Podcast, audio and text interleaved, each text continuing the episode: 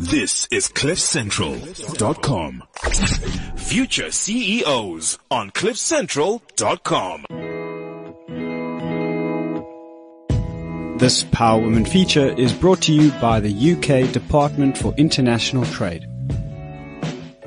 Hello, everybody, and you will not believe where we're at. We're on the 28th floor right here in Cape Town, and we are one of the special guests for the Department of International Trade right here at the UK Africa Business Trade Forum. We are so lucky and privileged and blessed, and it's an eye opener to be here to interview the powerful power woman right here on our Power Women session on Future CEOs. Once again, my name is Lubimboya Arnold. I have the privilege of sitting across a table of really a truly groundbreaking black female entrepreneur whose name is Ntsiki Biyela. She's a winemaker, but more importantly, she's an African entrepreneur doing trade and business with the UK, the director of Aslina Wines. Welcome to Power Woman segment on Future CEOs. Thank you very much, Luby, and thank you for having me on the Power Woman session. Sisi, so Uti, you hail from Natal. Take us back to the young woman or the young girl growing up. What were your visions and your dreams and your thoughts about where you wanted to be placed in life and in the country and on the continent? Well, I grew up in a village. I'm from a village in KwaZulu Natal called Guavutela. And where I grew up, I grew up with my grandmother. I'm a, always call myself, I'm a grand, I'm my grandmother's daughter. I think when you grow up as a child, going to school, you know your surrounding, you get excited with everything you see, but at the end of the day, you know you want to change your life. Absolutely. So I was one of those kids. I knew at some point I want to change my life because you can see as you grow up in the village, this is not it. It doesn't end here. There's something more. So I went to school. I finished my primary school and I went to high school. When I was in high school, cause as I was growing up, my grandmother always said she wanted me to be a, a, a land surveyor. And I was like, I'm going to be a land surveyor. Okay, And okay. Getting to high school and then when I was standard nine and everyone talk about uh, chemical engineering, civil engineering. And I thought my grandmother wanted me to be a land surveyor. I'm going to do civil engineering because it's got land surveying in it. So then in that way, my grandmother would be happy too.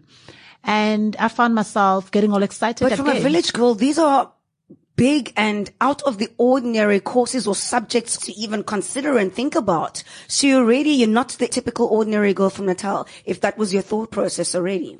Well, I think even at school, you know, when you are at school and everyone is excited, you know, there's this group in class that, um, you know, you are the, sort of, I'll call you the A group in class. So, yeah, sometimes you notice and people, teachers will not notice because you hide behind your good marks. Yeah, absolutely. So that's basically what we, that's what we did. The, naughtiest things we did school It was fantastic, but yay, we grow.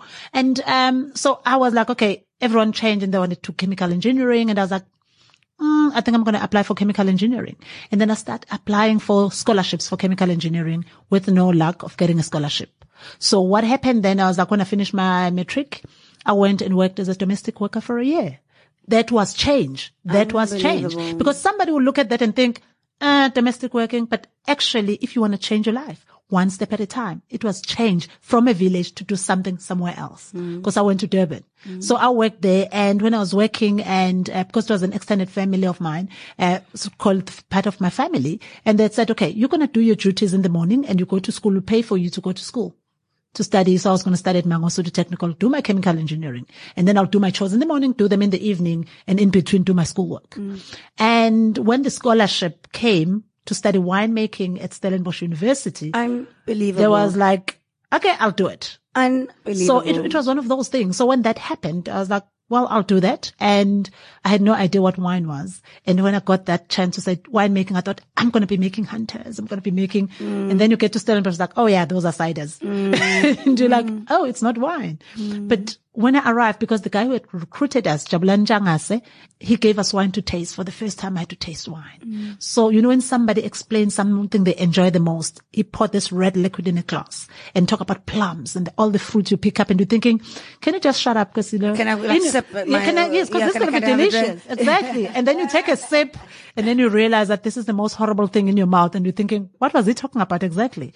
Uh, so that was basically one of those things. And also my scholarship had said, they asked me that, do you know it's going to be in Afrikaans? And I was Oh, like, my um, it's goodness. fine. I'll learn. And I then can't believe, sorry to interject, that given the story that you've told me and all the future CEOs thus far, there are so many hoops that you had to jump through. There are so many barriers that you had to go just even to start the educational process of who you are today. And you still went for it, not even being a wine drinker yourself, not even knowing what you were going into, but you just went on. I think it's and it's, continued. It's, it's one of those where you're like, you know what? I want to change. You've got a goal in mind. Uh, you might not have the real picture of it, but all what mattered was I needed change. And that was going to happen. So getting into Stellenbosch and I was told that it's in Afrikaans and in my mind, naively, I'm going, I'm going to learn. And then I get there. The first encounter should have made me run away and run back home, basically. Because when I arrived at Stellenbosch University, I remember standing above the library, um, because the Stellenbosch library is underground. So standing there. All I see is this, like, I'm, I don't know, like, it was white people everywhere. And you don't even see a black person. Okay. And they're speaking Afrikaans. You've got no idea what they're saying, passing you. And I was standing there and I remember one of these ladies, Tulaniani. I knew that she's Tulaniani later because she was like, are you okay? And I was like, no, I need to go there. I couldn't pronounce even the name that I was looking at. And I'm like, I need to go there and I point to her in the book. And she's like, no, come with me. We're going there. And you get to the hall. The lecturer speaks. Everybody laughs. You've got no idea what they're laughing about. And when everybody stands up and you're like, oh, that means they're done. So how did you complete that with Afrikaans not even being a first or second language? Well, you make plans. So what we did, we asked for tutors. Absolutely. We asked for tutors. So you'll attend the class and then you'll get tutors after that. so one thing you can say about that, about you is that you're resilient and you adapt to change very quickly. You have I to. I do. I do. I think actually my fear in my first year was like I was going to fail and I'm going to get kicked out of the university and go home. So Sisinti, what are the things, because I can name two, and we said that it's resilience and lack of fear. Do you attribute your success to? What other characteristics? I wouldn't say it's a lack of fear. Mm. It's like being fearful, but at the same time Courageous. courageous and say, you know what? I'm scared, but you know what? I'm doing it. Yeah. You know, which is Resilience, courage, what else? Other, another two. another two. About you, and these are from who you are. okay. For me, I'll say authenticity and love. Love and understanding the tribe behind you. So you graduated from Stellenbosch University. What next on the journey towards you being um, the first black female wine director and owner right here in South Africa? Uh, well, I worked also what I did is I worked part time as a student at one of the wineries. Uh, to understand what winemaking was. And that helped me out. And one of my friends, she always say, see and be seen. And I always, like, she, she always forgot. I'm like, no, you always tell me see and be seen.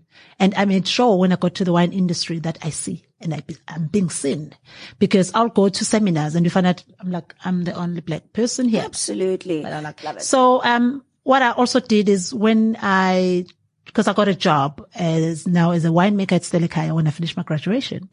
And I literally made a point that I go to all the most seminars that were being presented to winemakers so that I could meet people in the industry. And I was asking me as many questions as possible. And I connected myself to as many people as I could. And I did my harvest overseas and just, Wow. yeah. So tell us about um, how business has been. So how long have you been running um, Aslina? Um, well, I've been a winemaker first for 13 years at Stellekaya. And then when I left, I started my business, but I started it before I left the company. Okay. So it's always, uh, my first vintage for Aslina was 2014, Wow. 2014 vintage, which actually I only launched in 2016.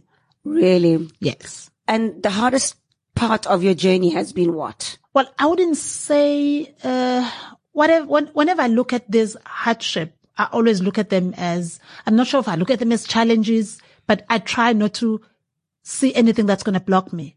It's like there's always a silver lining on something that I'm a looking great at. attitude. So, um, I always struggle to look what are the difficulties mm. because I always, like now, if I talk about as any entrepreneur, mm. financial issues, mm. but I've managed to make sure that even when I talk to my clients, I'm like, you know what? You want this volume of wine. Mm. I won't be able to give you this volume. I'll give you a little bit, mm. but there is growth if you want to grow with me, Absolutely. you know, and they're Love always willing. that, And then they always say, okay, fine, but we can also assist if you need, you know, and then just to have open discussion with your, with your clients mm. because it is very important. I cannot say to them- Authenticity, as you Auth- said. Exact authenticity. They know it's like, oh, we're going to sell your wine in this country and, and like, oh, that is fantastic. I want to be there.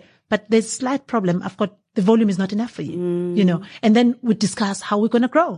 Cause like what matters is to meet people who shares the same vision, who shares your best interest Okay. while they're building their companies too. You know what? That's why they always say in our space as entrepreneurs, you can't do things alone. You have to have partnerships and collaborations Yes. and teamwork. Yes. And that's why we're here today because the UK wants to collaborate with Africa to create global economies. Two last questions. When it comes to business and when you want to grow as a business, skills or connections?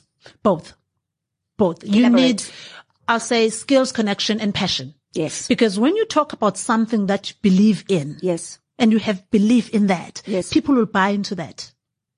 And if you just speak because you just want to do And get it you know, and get it out of the way, yeah. I've cracked into the mark, some of the markets in the US where, Unbelievable. where I was like, they asked me, so why are you doing this? You can't just do something just for money because if you're mm. doing it for money, then you might as well stop. okay. Bottom line is we all want to make money at the end of the day, but there must be a bigger vision than just making money because life is not just about money. There's something more to it. You validated the power of collaborative teamwork and partnerships. So tell us what those mean in the context of growing the business, growing outside the African continent and growing your brand. And you can be specific about which country or not, but just tell us how important that is to grow and to scale your business as an, as a black female entrepreneur in a space where not many black females have operated. I think it is very important that you do collaborations because that expand your knowledge. Firstly, as an individual, as an entrepreneur. Um, and also you find that you collaborate with people who are within that space and they will actually help you to extend your brand. Like example, when I started, um, I collaborated with an American winemaker. Um, Helen Keplinger, we did a blend together. And that blend, when it started selling in the US, that's when I managed to introduce Aslina wines to say, actually, this is the collaboration we've made, but here is also my individual wine. And then with that, it basically exploded the market and doing also collaboration in France. I did a consultation for. Africa, uh, for, um, uh, winemakers collection. Wow. And so they invite an international winemaker to make a specific wine. It get branded with your picture and the, Love, and your love. name in the country. So it was basically the collaboration of South African winemaker and the French winery. And I had my wines again out there, which sold all over the world. Nonetheless, I can say that I couldn't even afford a bottle of that wine, which was very fantastic. Which is But- very fantastic. But I had my own allocation, so there was no need really to afford it. you know what? Just saying that a couple of us are on the executives of future CEOs, we enjoy our wine. That's just a little nudge, nudge, hint, hint. So that last gem that really comes from your heart to aspiring, upcoming, high potential entrepreneurs out there, especially as black females. What could you say to motivate us about our vision and our dreams about our business?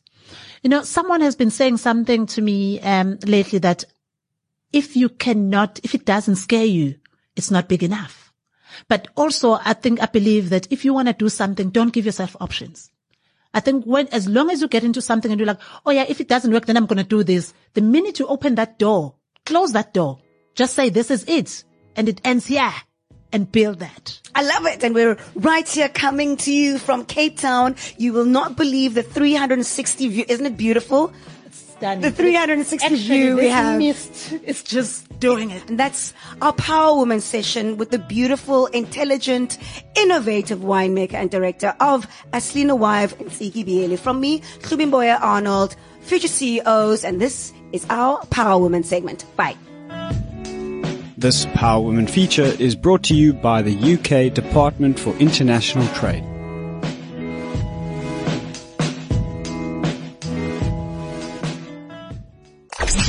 Future CEOs on CliffCentral.com. This is CliffCentral.com.